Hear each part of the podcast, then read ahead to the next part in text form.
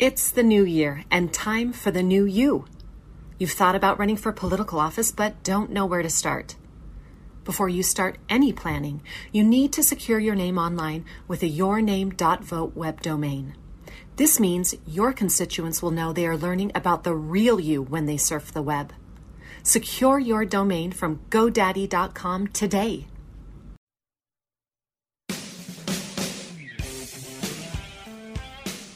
Welcome to another episode of Breaking Battlegrounds with your host Sam Stone and Chuck Warren. On the line with us today, our first guest, Tim Ballard. Tim uh, is a former special agent for the Department of Homeland Security, where he was assigned to the Internet Crimes Against Children Task Force and was deployed as an undercover operative for the U.S. Child Sex Tourism Jump Team.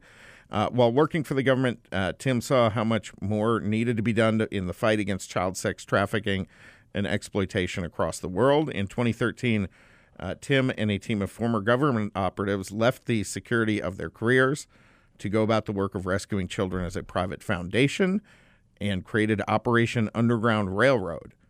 Uh, Tim envisioned a team that could work in any jurisdiction and work with law enforcement to directly rescue children. That team exists today all over the world. Tim, thank you, Tim Ballard. Thank you so much for joining us. Thank you for having me on. Appreciate it. Tim, our our researchers came up with a stat that they gave to me, and they said that in the world of human trafficking, um, one in ten are labor slaves. These are generally males, but nine in ten are sex slaves, which are primarily women. Do you ever feel like starting this that you're fighting a losing battle? Statistically speaking, if I'm being realistic, um, it, it, can feel that way because the numbers are just insane. Um, it's in excess of 27 million people altogether who are either slave labor, sex slaves, or, or organ harvesting um, victims. And uh, you know, at the same time, I don't feel like it's a it's a losing battle because we've been um, blessed enough to help with the rescue of uh, about I think over 6,000 now. I mean, the numbers grows constantly. We have operations going all, all around the world. And, you know, we've done operations where we end up just rescuing one. You know, we think there might be more. And I always ask myself, would it, would it all have been worth it if this is all we ever did, just this one? And of course, um, you know, that's, that's the, the, the value in our minds of every person. So in that, in that way, if you look at it as individuals, that's 6,000 souls. That's, you know, we would do it all for one. So then we feel like, know, we're, we are winning and, and, and we'll keep doing it. If, if, if only we rescue one more, uh, we'll do it. Well, so tell us a little bit, and don't want you to give away any proprietary secrets or how you do this, but can you give our audience who may be unfamiliar with um, Operation Underground what exactly you do to place people and get these perpetrators out of society, basically? So we are a private organization, so we don't have uh, uh, authority. So we're, and we're not a vigilante group or a rogue group. We, we work directly with law enforcement uh, in various countries. We've worked in over 30 countries, uh, and we always work hand in glove under the jurisdiction of law enforcement agencies. Uh, and we do things that they don't have the resources to do. For example, sometimes it's providing training, sometimes it's providing equipment. Uh, we've built digital forensic labs. Um, stationary labs, mobile labs. We've uh, sent uh, law enforcement around the world to training to, so they can learn how to infiltrate, whether in person or online, uh, uh, child trafficking rings. Um, oftentimes, these countries will ask us because we're very experienced undercover operators. We have uh, both federal and state um, former uh, law enforcement, former undercover operators, and they'll ask us if we'll go undercover pretending to be Western sex tourists um, that that's so effective because the the demand really uh, does come from uh, from Western countries. The United States, for example, is generally the largest consumer of child exploitation material uh, in the world. And so, if we're in a foreign country and law enforcement asks us to go undercover pretending to be uh, an American sex tourist, well, we, we will infiltrate that organization much much quicker than they could without us because we are, unfortunately, we are what the traffickers are looking for. So really, the, the, we have a menu of every tool we know of, and if there's one we don't know of, we'll we'll add that as well. Uh, every tool we can think of, from technology to undercover work, uh, and we provide it to uh, law enforcement partners, and they choose what they want, and then we deploy with them and really empower them to be able to to rescue uh, children in their regions in their countries long after we're gone. Tim, that's actually got to be a pretty powerful tool. Uh, you know, most countries, their police forces, I don't think a lot of Americans understand, are not nearly as diverse as you see here in this in the United States. So if you're in Asia somewhere and you show up as a Caucasian uh, business person, there's there's no question in that trafficking ring's mind. You're not a law enforcement officer from that country. They let their guard down, right? That's exactly right. And you know, we, we do things and dress in ways. Uh, you know, we'll even rent a presidential suite of a hotel or something if it calls for it to put forward a production really uh, that makes every, the bad guys put their guards down. And they're like, there's no way these guys are cops working in, you know, in, in, in Mexico or in Thailand. There's no way. And then that's when they start bringing out their dirty business, right? That's when they start showing us the kids that they have been abusing for years. Uh, and really, it's, it's sometimes it's the only way to to be able to infiltrate. And we also target Amer- other Westerners, other Americans, right, who are who are putting their guards down big time in these developing countries, and that's good for our country, of course, because if they're hurting kids, you know, in, in Thailand or one of these uh, high trafficking areas, then of course they're they're threats to our kids back home. And but like you pointed out, their their guard is down in this developing country, and that's when we're going to get them, and by, by by so doing, protecting our children at home. Tim, are these globe spanning organizations or do they work with other criminal organizations around the globe, for instance, to traffic people around different parts of the world? So, some of the larger, kind of more organized criminal organizations, like, for example, some in Eastern Europe, we've seen um, some cartel groups uh, on, you know, south of the border. Uh, we do see that, but for the most part, in my experience, they're, they're kind of cellular in, in nature, um, in structure um, because you know there's even a code among thieves, right? There's a reason that Jeffrey Dahmer was killed when he went. He refused to go into into solitude, you know, confinement. He wanted to be in the general public in prison. I mean, even bad guys, right? Criminals don't like child rapists, um, and that kind of explains why we sometimes see a cellular structure where they stay kind of small, uh, because even the bad guys, right, aren't aren't going to uh, participate necessarily, so they, they try to stay small. So most of the organizations we have taken down are probably up like three to five individuals who are hurting, you know, dozens and dozens of, of, of kids.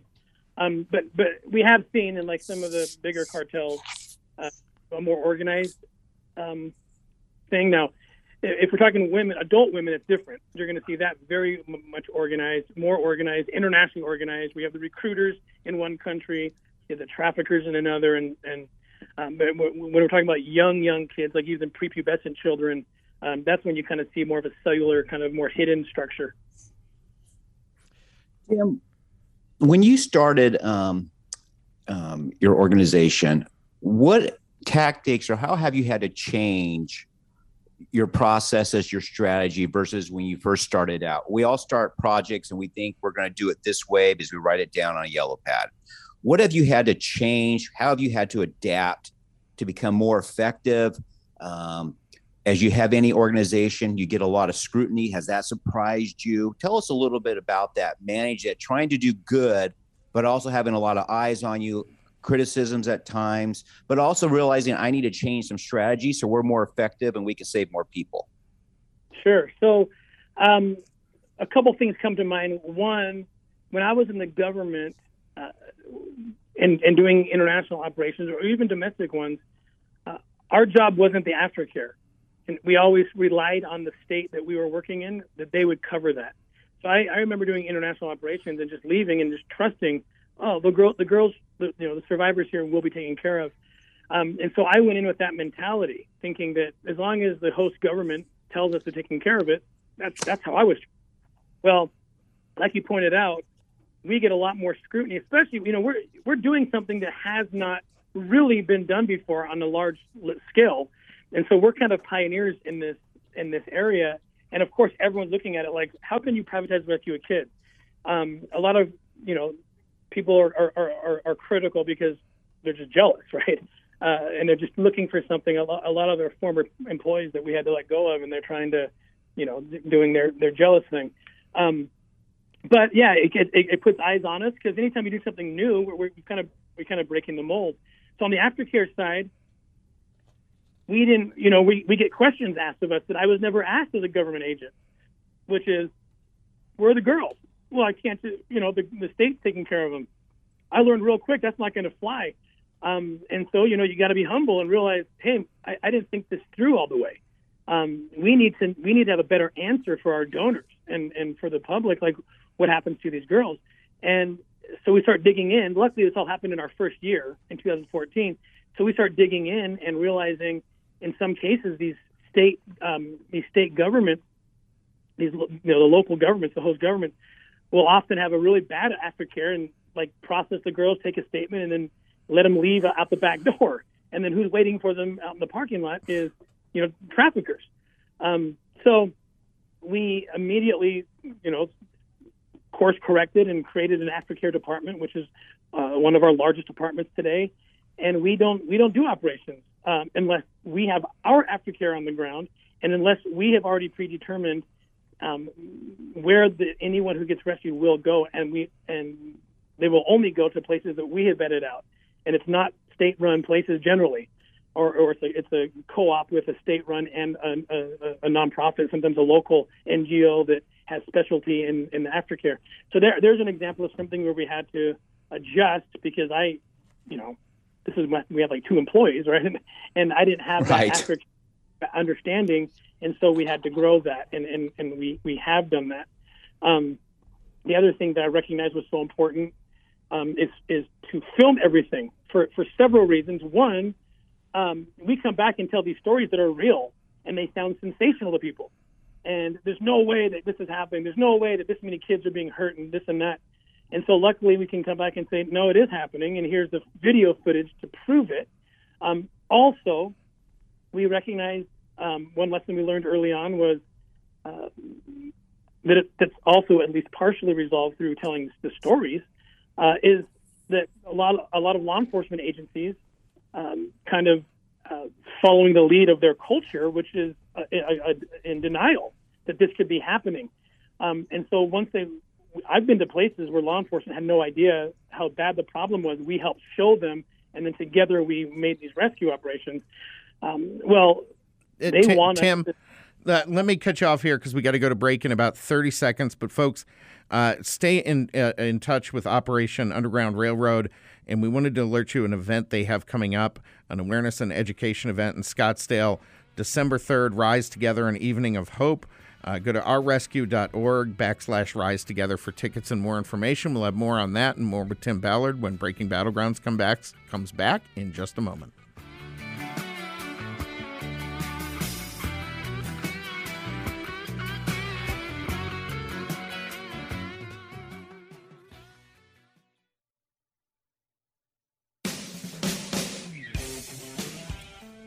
Welcome back to Breaking Battlegrounds with your host, Chuck Warren. I'm Sam Stone. Folks out there, did you know over 44 million Americans owe more than 1.71 trillion? That's 1.71 trillion dollars in student loan debt. That's about 739 billion dollars more than all the credit card debt in America. America's drowning. Uh, up until YRefy came along, many of these people had no help and no hope. You see, YRefy refinances defaulted private student loans, and through their process, borrowers see meaningful FICO credit score recovery, allowing those borrowers to greatly improve their lives. If you or someone you know is drowning in private student loan debt, call my friends at YRefy 888 819 9556. That's 888 819 9556. Or visit yrefy.com.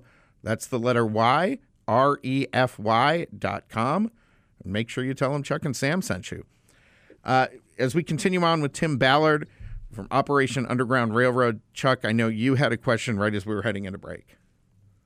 Tim, you mentioned that people are in denial about this. And it's because I think if you're a normal human being, you can't imagine somebody doing this to a child, right? It's vile, it's evil, it's just plain disgusting. How much of denial is still a factor as you deal with law enforcement agencies and donors, even? Yeah, it's it's a it is a, a problem. It has been um, since I started, and I don't judge people for it. I don't blame them. I I was absolutely shocked. I, I remember the first time back in probably 2001 or two when I did the first case, a child exploitation case, and I was watching these videos of prepubescent children being raped. My brain couldn't handle it. Like I, I, I locked down. I fell on my knees and vomited into a wastebasket. Um, so I get it. Like I, I couldn't process it. I couldn't believe it as a human being that this could be happening, and and in the volume in which it's happening, it's it's, it's just beyond comprehension. So it's easier to deny it, right? It's easier to say I don't believe it. I don't want to think about it because if I think about it, then I have to you know, super, I, you know, we superimpose our own kids' faces onto the kids in the story. We we can't help it, like our children, our nieces, nephews, whatever, and it hurts so badly that we just want to walk away. And yes, we've seen that affect even law enforcement agencies that say, "I don't think it's that big of a deal or that bad." Um, and then once they see it with us, oftentimes the first case they're doing in their country is our first case, is is, is, um, is us with them, right? So, and and they ask us, "Can you help us? Can you tell the story? Can you videotape this operation so we can show our bosses and our people and the culture, our ta- the taxpayers, this is serious, this is real." Tim- um, and so you film everything because we have to. We're, we're trying to convert people to the truth of what's happening. Tim, when I was at the city of Phoenix, I remember one day I went down to the police department to meet with some folks, and I, I talked with a detective who was coming out of one of the uh, interrogation boxes. And you know, he was he said, "Hey, look, I've got this guy in there. He's a school counselor. He's been abusing children." Um, and he said, "I want to throw up, but I mean, you know, I have to go back in there and I have to uh, try to uh, visibly identify. I I have to make this guy feel like I'm one of him." When you're on these sting operations, how hard is it for you to do that? Yeah, it's it's one of the most difficult parts of the job. I've been doing undercover work in this field for, um, geez, probably too long, uh, 12, 13 years, and um, I it, it was a struggle to be able to get yourself to smile while these guys are showing you images of kids, um, some, sometimes as young as nine, ten years old, and saying, "Hey, this is what I have available. What do you want? You know, or what does your boss want?" If I'm pretending to be the role of like a purveyor, you know, of, of the, the child sex party or whatever. Um, oh my gosh! I mean, your stomach's churning, right? And you want to like reach across and like rip the guy's neck off, you know, but you have to smile and hug the guy and like act like your buddies and oh, this she's beautiful. Oh, that I mean that nothing but experience I think can get you there, and you learn really quick whether you can do it or not. That Um, that has to be just soul crushing. absolutely soul crushing. Um, and and you know that if you where the pressure comes in, if you if you mess up or start sweating or start getting pissed visibly, you could lose the case and and and lose the child. You know, if, if the bad guy suspects you're not who you say you are, then the kid doesn't get rescued. So it is it is a pressure cooker for sure when you're sitting in those in this in, in this environment. Tim, let me ask you a personal question. You, you first time you did this, you went and threw up. It's it's anguish. I am sure there's many times you want to strangle these vile individuals. How do you go? How do you handle the mental anguish of this job? I mean, how do you go? You, you I'm sure you have a family. Which, how do you handle this mentally? How do you do it to protect your soul and heart from just not becoming just so cynical about the world and just throwing your hands up in the air? What do you do? Well, I have an amazing family, uh, amazing wife, and um, and both of us are people of faith. If I didn't have that piece, uh, to me, that's the healing piece. Um, to kind of know that there's a higher power that can heal and that that is happy with this that, this job that you're doing, and, and you feel supported in that way, even from from heaven. Um, so there's something about that that's cleansing and healing for me. I mean, uh, all my operators would have a different story. I mean, some of our best ones don't even have a faith, but um, so that, that's what for me what we do. We we provide aftercare services for all of our operators, um, therapists and so forth, whatever they need. Um, and I've also used those resources as well. Um, but everybody finds their own healing journey about how to get through this, and mine changes all the time. I'm always trying to find new ways because it is it, it, there's some things the human being, the human brain, is not supposed to take in. It burns a hole in your brain, you know. Uh, some, and so it's you've got to fight back through healing modalities, and it's a challenge. Wow. Uh, Tim, two things going on in the world right now that are obviously driving a lot of what's going on with, with human trafficking and human sex trafficking. Uh, one is the open border in the U.S., the southern border, and two is the Ukraine crisis and the Ukraine war. We have just a couple of minutes, but when we come back, I want to kind of address what's how those two things are affecting you and, and what you're seeing in your organization. Uh, but before we do, tell folks again, if you can, uh, about this Rise Together and Evening of Hope and how they can get tickets and help support what you guys are doing. Yeah, excellent. Thank you. It's in Scottsdale, Arizona. Rise Together an Evening of Hope. This is on December 3rd. Um, I'm excited. I'll be speaking there. We have actress Marisol Nichols as the master of ceremonies. Uh, the, the Plain White T's will be the musical guest, and we're going to talk. We're going to talk about what's going on and, and educate people uh, about human trafficking, both at home and, and abroad. Um, and uh, yeah, it's happening here, and, and we can talk later about that as well. How it's happening in our own country, and and what can be done about it. So we're excited to raise awareness and, and, and bring people to a, a, place where they can have answers to how they can fight and keep their kids safe. And, and can people go on your website there and, and donate and contribute to you also uh, if they're not able to attend this event? Absolutely. OURrescue.org. Uh, you can donate there. You can buy tickets. Uh, just hashtag Rise Together after OURrescue.org if you if someone wants to come to the uh, to the, the event on December 3rd. Fantastic, Tim. Thank you so much. We're going to bring you back for one more segment coming up here in just a moment. Uh, when Breaking Battlegrounds comes back, we're going to have more with Tim Ballard, Operation Underground Railroad. Chuck, this is. I, I, I can't tell you how much I admire what these guys do because it's absolutely incredible the, the position they put themselves in, the pain that they have to go through. Uh, and we're gonna we're gonna hear more about it when we come back in just a moment.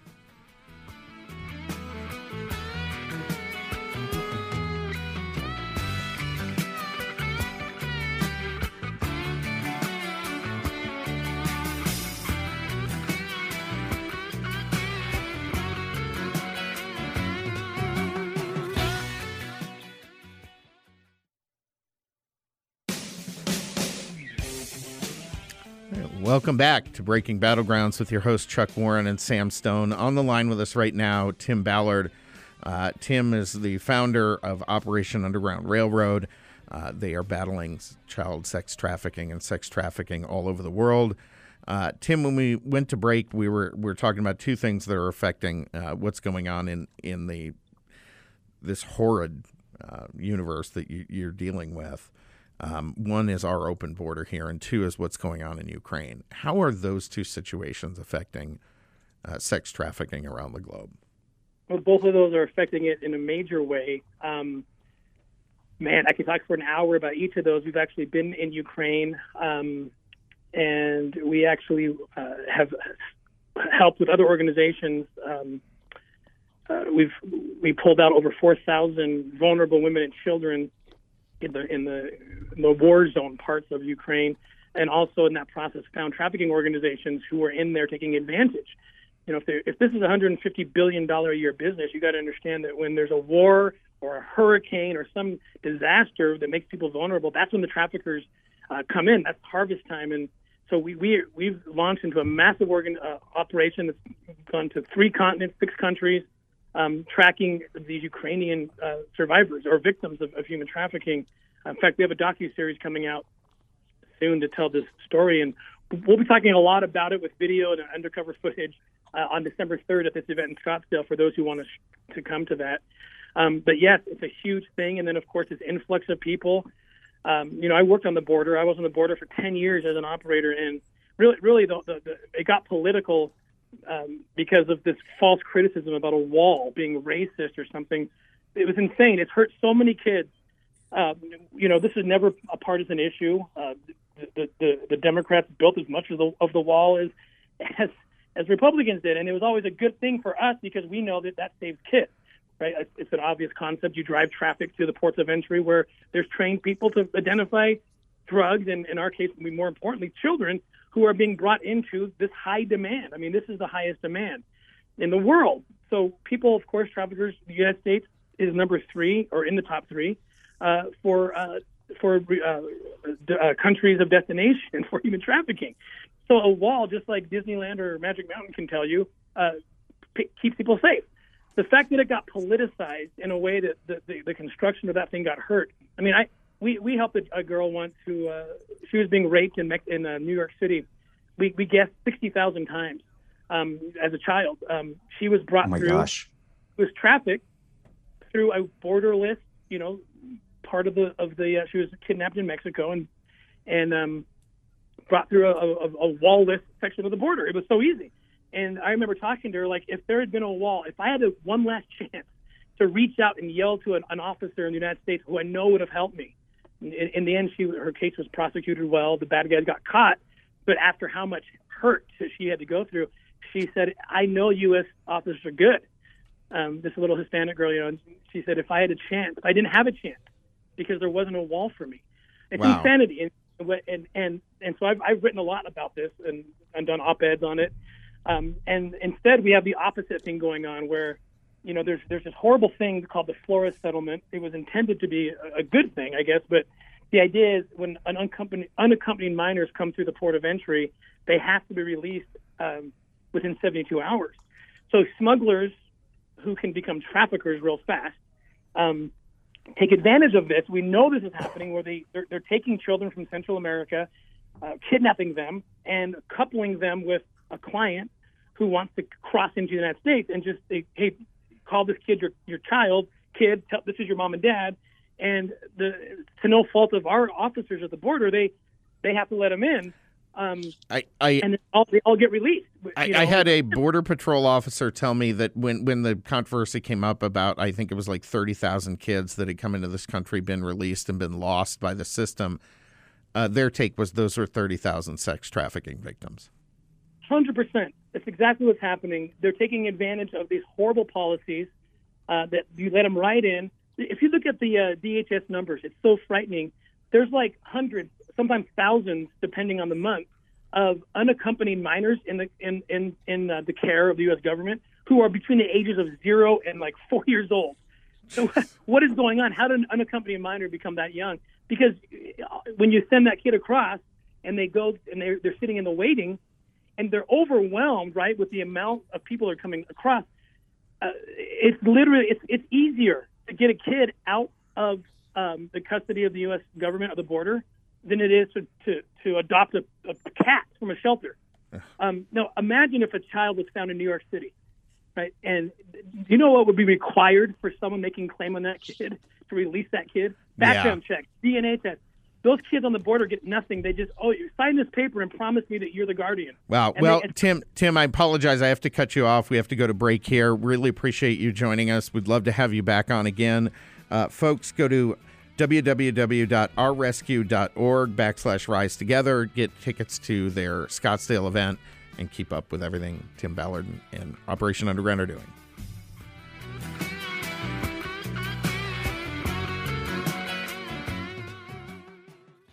You deserve a home that's beautiful and stylish. At Overstock, you don't have to choose between low prices and quality. Find new on trend home goods that reflect your taste and don't compromise on value. You can be proud of your home and design a space where you feel like you, all under budget. Plus, you get free shipping on everything in the continental United States. Overstock is where quality furniture and decor cost less.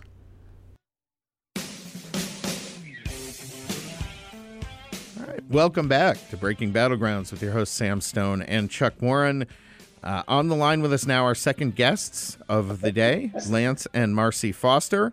Uh, Lance, born in Tempe, Arizona, in a family of six children, lived to play sports.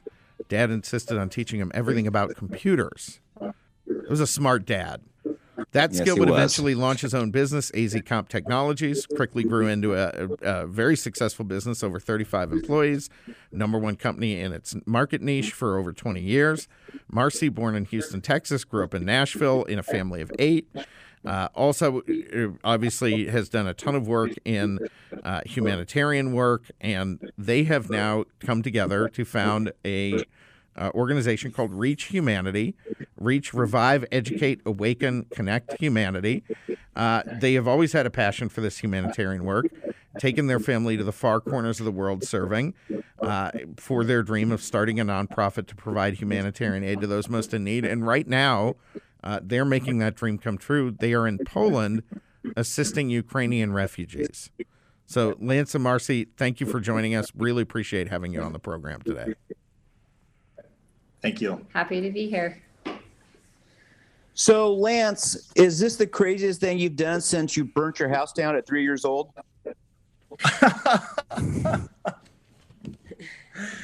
Uh, yeah, yeah, that would be that would be that's up there. Sure. How, do you, how, how did you, as partners, make this decision? Say, there's this crisis. There's people who talk about helping, but we're going to be doers. We're going to sell our house, pick up the kids, leave the warm confines of Arizona, and move to Poland and help these refugees who are distraught. They've lost their homes, they've lost loved ones, they've lost their jobs. Tell us about it. Yeah, uh, I don't think it ever starts off. You're just gonna completely jump off a cliff. I think we all look over the edge first, you know. And part of looking over the edge was simply changing a trip that we were going to go to Costa Rica for spring break and having the uh, the feeling that maybe we should go to Poland and help out. That was the first cliff, right? That was the first. Hey, let's just sacrifice a spring break trip. and so we did that we did that. We got here, and uh, I mean, it was. I mean, you know, from the news, looking at everything, I, my family, my brothers, like, "What are you going to do? How do you know you can help?" And this and that, and and I said, "Well, I can see on the news there's people wearing yellow vests, and they have these badges. I'm going to make up a badge. I'm going to put a yellow vest on. I'm going to pretend like I'm a volunteer, and I'm just going to volunteer. They won't know the difference. You know." and that's how it started and that totally was true it was just completely rogue as far as everybody um, helping from all over the world and it was just totally crazy and chaotic and uh, it was crazy. It was crazy no, no doubt about it. I ended up renting two vans and my son drove one of them i drove one and we ended up just just transporting was the biggest thing in the beginning. But you can't believe how things change and continue to change for these people because what started off as just hey they needed rides because there wasn't enough of the public system to support them to it just now it's you know it's a little bit chaotic in Poland because there's just there's too many refugees in one spot and and Poland can't can't take care of them um, and so they're kind of closing centers, and there's just 400 people now without a home, and now we got to find places for them. How many pe- How many re- re- Ukrainians have fled to Poland? Do you do you know that number? Uh, there's there from what I've seen, there's over a couple million still in Poland. But Wow. there's been There's over, there's, there's been, many more million than that that who've come through Poland, but there are several million still here. It- it- to put and that if you in look pers- at the other countries, yeah, well, to put that in perspective, Poland's population is smaller than that of Texas, right? I think there's 39 million. Okay, so it's a little it's it's 50% larger than Texas. It's about the size of California. If you Yeah. think about California having millions of Uh, it's refugees. still, yeah, yeah, and it- it started off bigger numbers, and they've kind of passed through. But uh, you know, for for the most part, there's just uh, it's a huge burden, uh, and it's it's it, you know the the humanitarian has kind of worn off a little bit. You know, some of the the great things we've seen with the you know The Polish government and the Polish people who've been phenomenal, but World's Food Kitchen was everywhere, and you just start seeing them just one by one just sort of disappear, disappear, disappear. Now, I, I don't think there's one in our city anymore. And so, just like their free food, in other words, is gone. And so, and, and they're not getting the, the, the substantial enough Yeah, money it- from the it's government certainly- anymore to be able to take care of yeah, themselves. it's So- certainly not a cause celebre the, that it was a few months ago. Marcy, tell us about the refugees it's you come across. It's totally, T- Tell us a minute here about the refugee. Now, Marcy, we can go with you. Tell us about the refugees. Tell us some of the stories, what you've seen, and how are you? How are you and a family handling that when you're just seeing the worst of humanity and you're trying to help people get back on their feet? So in the beginning, um, it was like Lance mentioned, it was a total crisis. The need was so dire. And when we first got here, it was it's really hard to express in words the feelings that you had for the desperation, the the pain, honestly, that you would see in these people's eyes. Most of them are women and children. There are some old men as well um, that will cross because you know they're over the sixty, but they are, you know, just deer in the headlights. No idea. They just left their husbands behind, their families behind, their homes, and a lot of times, you know, so many that we've come across They've been hiding out in basements or bomb shelters for weeks. It took them weeks to get to the border. You know, those were the things that we were dealing with in the beginning. And the crazy thing is, you come across, you know, a lot of um, people that you would think would be um, just so angry, right? Like they have lost their home and everything they have. And you would think that they would be angry, they would be, you know, just broken people. And we do find that for sure. But honestly, what I'm most surprised by more than anything is the the dignity and the um, the strength that we've encountered in these women, and the resolve that they have to take care of their children and to, you know, do their part to to help their family and to pave their way in a new land where they don't speak the language and where they don't have any idea sometimes how they're going to pay for you know their kids clothes it's about to be winter and they don't know how they're going to pay for that. So we have a lot of people, you know, that we came across. There was this one woman. We have a contact who helps us. Um, he was a volunteer for the government, um, and he so he worked closely with a lot of refugees, and he would kind of vet for us the people that were in actual true need. And he brought us this one woman, and she had just come across with her daughter and her daughter uh, or and her niece, and her husband they lived in a remote town in um, ukraine. And the russians came in and you know tried to were just taking over and they were pushing the men out and you know trying to occupy the territory. And um, even for the civilians they you know demanded all the men to leave. And her husband wouldn't leave you know it was his home and he just was took a stance and he wouldn't leave. And so he was executed and we met them very soon after this had taken place. And for us you know it's hard to imagine what that means for somebody. Like it's so untouchable because we've never experienced anything close to that in our country. So um you know that's somebody i come in contact with and they come across with nothing. And the fact that they have no clothes except the clothes on their back and they what little money they had um, is now worth next to nothing those things to them don't even matter because of the trauma that they've just been through. So we take them shopping. Um, we just try to show them love and compassion and that there's still people in the world that care and that they're not forgotten and that even though they're just one of millions of people coming through that they matter to somebody and that's kind of what we try to do for people is help them understand that there's people that care. And we try to convey to them all the support that we're getting from back home of people donating and people um, praying for them. And that's kind of what we try to convey to them besides just helping them with things that they need to survive. And, and you'd be amazed how many will say no after hey here's one outfit. Let's get you one more. Oh no no no. Give that to somebody else that needs it. I mean that is so common they they, they aren't takers or you know they're just uh, take what they need but uh, help someone else. Are you guys then coordinating with other groups to help them you know continue on if they're trying to get to other countries or if they're they're moving on past poland? Um, or you know how how does that work for these folks? A lot of times they come um, well especially in the beginning they came the a lot of the beginning people came already with a plan. They had that's why they left so early. They had a place to go. They had family or friends, you know, some kind of contact in another country, and so we just kind of helped the transition of getting them through to that next destination.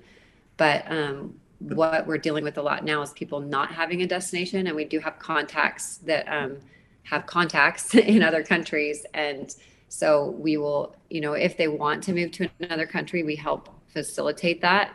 Um, but a lot of the times now they don't want to go. For them, Poland is close enough to home, and Polish is actually the Polish language is somewhat similar to Ukrainian, And so they can understand about 30 to 50% of what's being said in Poland. So it's at least familiar and more doable for them. Um, so even though the living circumstances are not great here, they are, a lot of them are choosing to stay in Poland. But as the war wears on, we're seeing more and more willing to now go. Yeah. We're, somewhere. we're trying to encourage that because, you know, Germany has, you know, a fraction of what we have here. UK, same thing. Like all these other countries, you know, they have a fraction of what Poland has shouldered. shouldered. So we do try to help them, you know, encourage them to move on, but it's scary for them. That that's got to be really tough, and it, you know, is the reality setting in uh, for these folks that this war is is not going to end anytime soon. That this isn't Yeah. over this year or maybe next year. Yes, and they are. It's one of two things we've actually experienced. Like right now, you know, Ukraine just made had some small victories, and so we actually had a you know a little surge of people going back into Ukraine because they're exhausted. They're so tired of this life, and they're so tired of living as a refugee, and they know what they're going back to isn't necessarily safe, and it's not the smartest choice, but they just are done. They can't do it anymore. So we have that group of people. And then we have the other people that have finally resigned themselves. Yeah, this isn't going to end anytime soon. And I need to look for a better option than what I have here. And then they're more open to moving on. That's got to be rough. How? What percentage of them are, are coming out um, that you're seeing who have children in tow? I would say majority, Yeah. I mean, majority for sure. I've every now and then you'll see some elderly women, but the most common um, grouping that you'll see is a grandmother, her daughter, so that, and then a mother, and then a, so three generations: grandmother, mother, and um, children. and sometimes four. I sent I sent some to Ireland that had four generations, which is Yeah. pretty amazing. All women, children. How, how are the children handling? We we have only about two minutes left before we we've got to go to break. Um, uh, but uh, how are the children handling this psychologically? I mean, wh- how, what is the impact on them? I would say the young children seem to be, you know, They're a lot really more um, resilient. Yeah. They don't fully understand, obviously, the implications of everything that's happening, and so but it's the teenagers. You can see it. yes, the The teenagers teenagers are are. It's really hard for them, and the light in their eyes is definitely, definitely dark right now. They've they've seen a lot, they've experienced a lot, and especially for the boys and well, even the girls, you know, they've left behind dad, and they're now having to be more of an adult and and help their mom and Marcy and Lance, we have one minute left. Can you quickly tell people how they can help financially or send clothing or what, what can they do to help you as you've gone and made the sacrifice? Uh, probably one of the biggest things, yeah, is on Reach Humanity's website. We have a place where you can donate money and everything else. Anything you do, it goes to anything we do for them. Suitcases to clothing to laptops for school right yeah, now is a big schools thing. been big thing. Startups. Medications, clothing, all of it. We do medications daily for them, and so all that stuff needs money.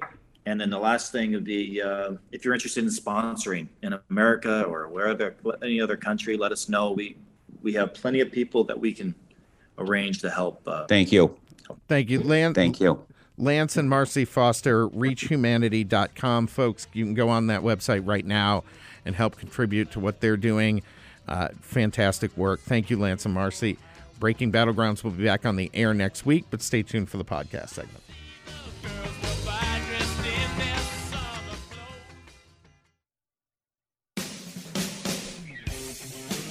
Welcome to the podcast only segment of Breaking Battlegrounds with your host Chuck Warren and Sam Stone. Folks, if you're downloading this, be sure to subscribe so you make sure you don't miss any of our episodes or upcoming guests. Uh, and we're going to be talking a little bit more here about Martha's Vineyard, about uh, some money matters. And speaking of money matters, uh, are you saving for retirement? What if you could invest in a secure and collateralized portfolio, earn exceptional fixed returns, and actually help other people while you're doing it? A, better than most of what people do in the market these days, folks. What if you could do well by doing good?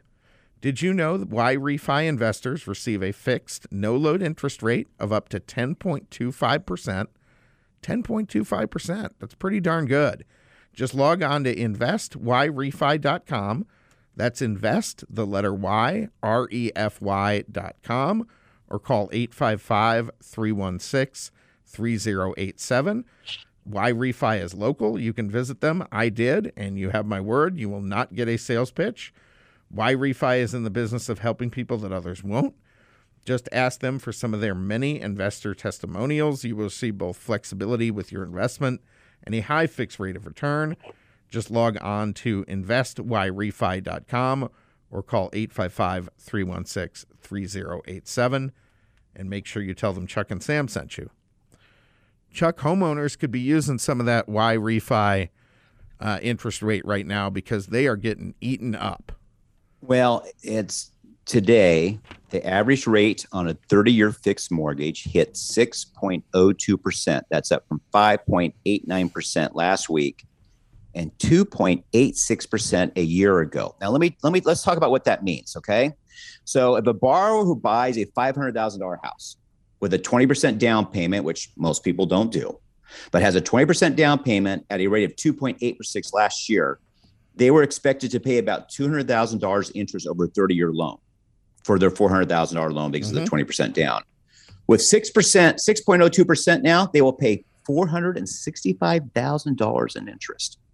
Wow. Think about that. Wow. That is double. That is double. I mean, it's, I mean, that's money can be put in retirement. Money can be invested, money go for kids' education.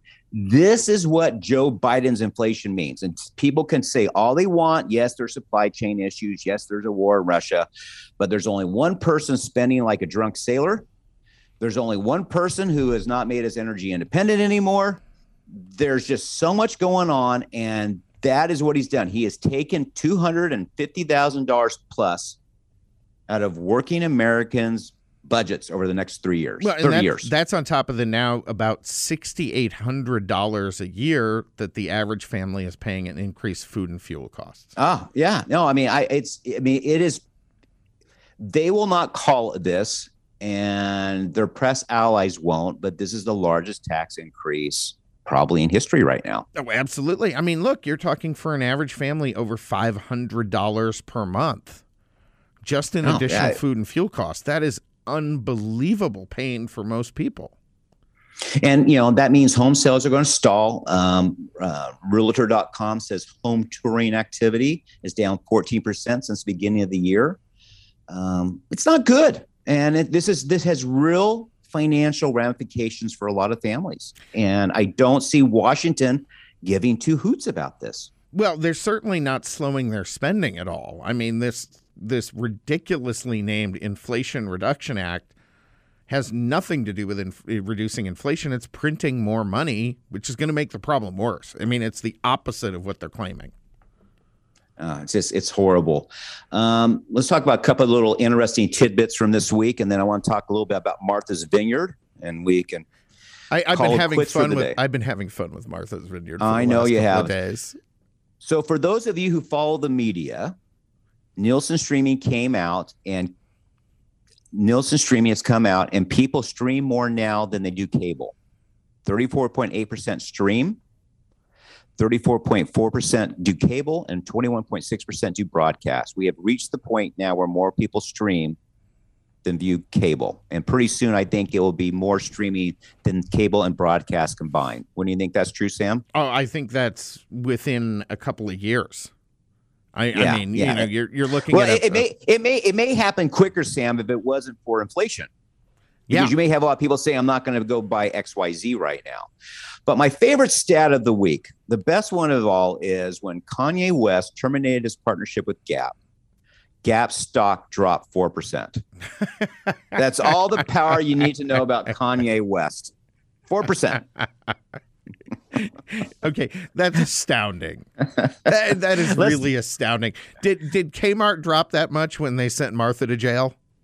No, no, no. I mean, that just shows you the power of celebrity, right? So well, that just blows our mind, let's talk about something that really blows our mind the liberal hypocrisy 50, um, 50. on Martha's Vineyard. On Martha, 50 people. Yeah. 50 people and Martha's Vineyard, and it caused a whole community and a self righteous group of Americans to wail and gnash their teeth at the cruelty of the governors. And how long did those poor 50 people stay in Martha's Vineyard?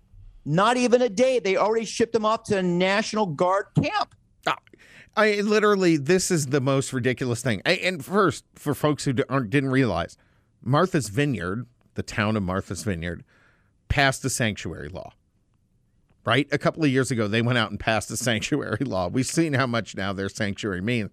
I mean, come on, okay, okay, liberals, you clearly don't want them in your beach houses, but is there anywhere in America with more spare bedrooms per capita than Martha's Vineyard? I, I, I, I don't know. It's just, you know, you and I talked about this. Liberal compassion is really the greatest oxymoron in the world. Well, liberal compassion and, consists of telling other people at gunpoint to give up their money and help people. By the way, this is not the first time Martha's Vineyard has been the key hypocrites of America. They've also pushed hard against wood farms. They've stopped them from going there. This is a so this is a city that says we're for we're for we're for we're a sanctuary city you know, we're we're we're, climate we're warming is going to kill us immigrants all. Green New Dealing, yeah. and we don't want to. You know, once it really comes and it's reality for us, we don't want to bother with it. I, the hypocrisy of this whole thing.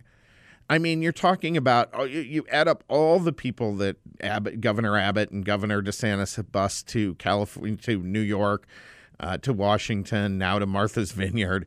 You add them all up, that still does not equate to one bad day in Del Rio, Texas.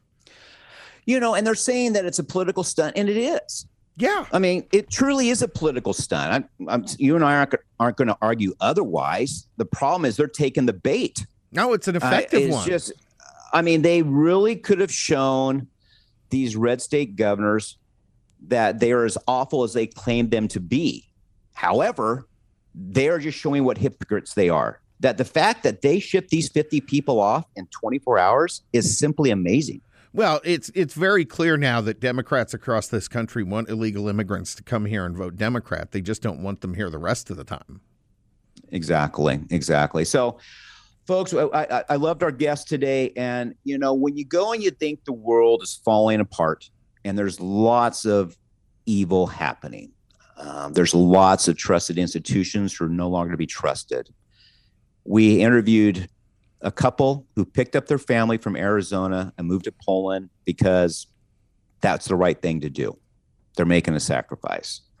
We talked to Tim Ballard, who I, you know, I, it's probably not a question for the radio, but I do want to know more how he handles that job mentally and for his soul because I, I couldn't do it, Sam. No, I couldn't either, Chuck. And and I, you know, eh, eh, I went back to and I, and I brought up the story about having eh, having a conversation with a police detective who was just sickened that he was having to go in and interview a suspect, uh, you know, who had molested children, and and having to identify with him. That guy had to do that one day. You know, I mean, he he deals with a lot of other crimes too. This guy is out there dealing with this every single day. Two decades. I, I mean, I really don't know. I, I, I really don't know. I, it takes a very um, unique and special person to be doing this good fight day in and day out and not let it cripple you or your relationships with those you love. Well, or your view of the world. Yeah. I mean, how yeah. do you maintain no, a positive outlook on this world that we live in when when that's the life you deal with every day? I don't know. I don't know. It's it's just it's just depressing that so much of it goes on. Um, I just want to close with one note here on a podcast. As those of you who follow sports know, those of you don't may not know, Roger Federer, one of the greatest tennis players ever, um, announced his retirement this week. And there was a, I read a biography on uh, Roger, and it was quite impressive. And the author of that book did an op ed in the New York Times. And I remember this line stuck out to me in the book. I actually underlined it, and he brought it up again in this op ed. And they said the reason Roger Federer is so interesting is because he's so interested. They said when you're with him, he was always interested in that human being. He lived in that moment you know he practiced a stillness to be there and it's a it's really a good lesson for all of us and i just that line just stuck with me the reason roger is so interesting is because he's so interested oh, i love that and i and i think if all of us right and left would be a little more interested we probably have a better world. Absolutely, without a doubt. I think people are far too caught up in themselves. Absolutely. Folks, this is Breaking Battlegrounds. Thanks for joining us. Um, if you missed the show live, join us on the podcast. Have a great weekend.